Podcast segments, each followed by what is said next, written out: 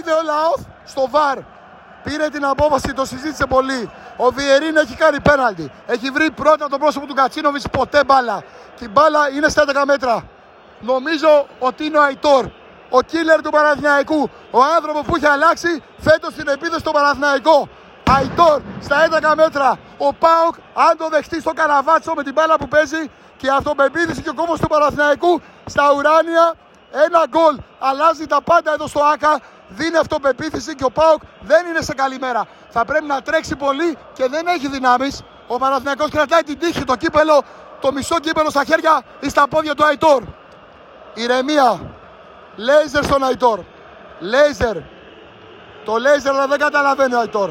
Απέρετε το Πασχαλάκι. Κάτω καλά. Ο αριστεροπόδαρος του Παναθηναϊκού. Ο Αϊτόρ κοιτάει την μπάλα. Πλησιάζει. Γκολ! Γκολ! Γκολ! Ένα μηδέν Αϊτόρ! Γκολ! Γκολ! Ο Κίλερ! Ο Κίλερ! Ο Κίλερ! Ο Κίλερ! Γκολ! Φωτιά στο Άκα! Ο Κίλερ! Ένα μηδέν! Γκολάρα το Αϊτόρ! Το έκανε ο καλύτερος Παναθηναϊκός! Φλέγεται το Άκα! Φλέγεται το Άκα! Αυτός είναι ο Παναθηναϊκός! Αυτός είναι ο Παναθηναϊκός! Πάει για μεγάλη βραδιά! 1-0 με γκολάρα του Αϊτόρ. Εκτελεί το Πασκαλάκι. Κι άντε γεια.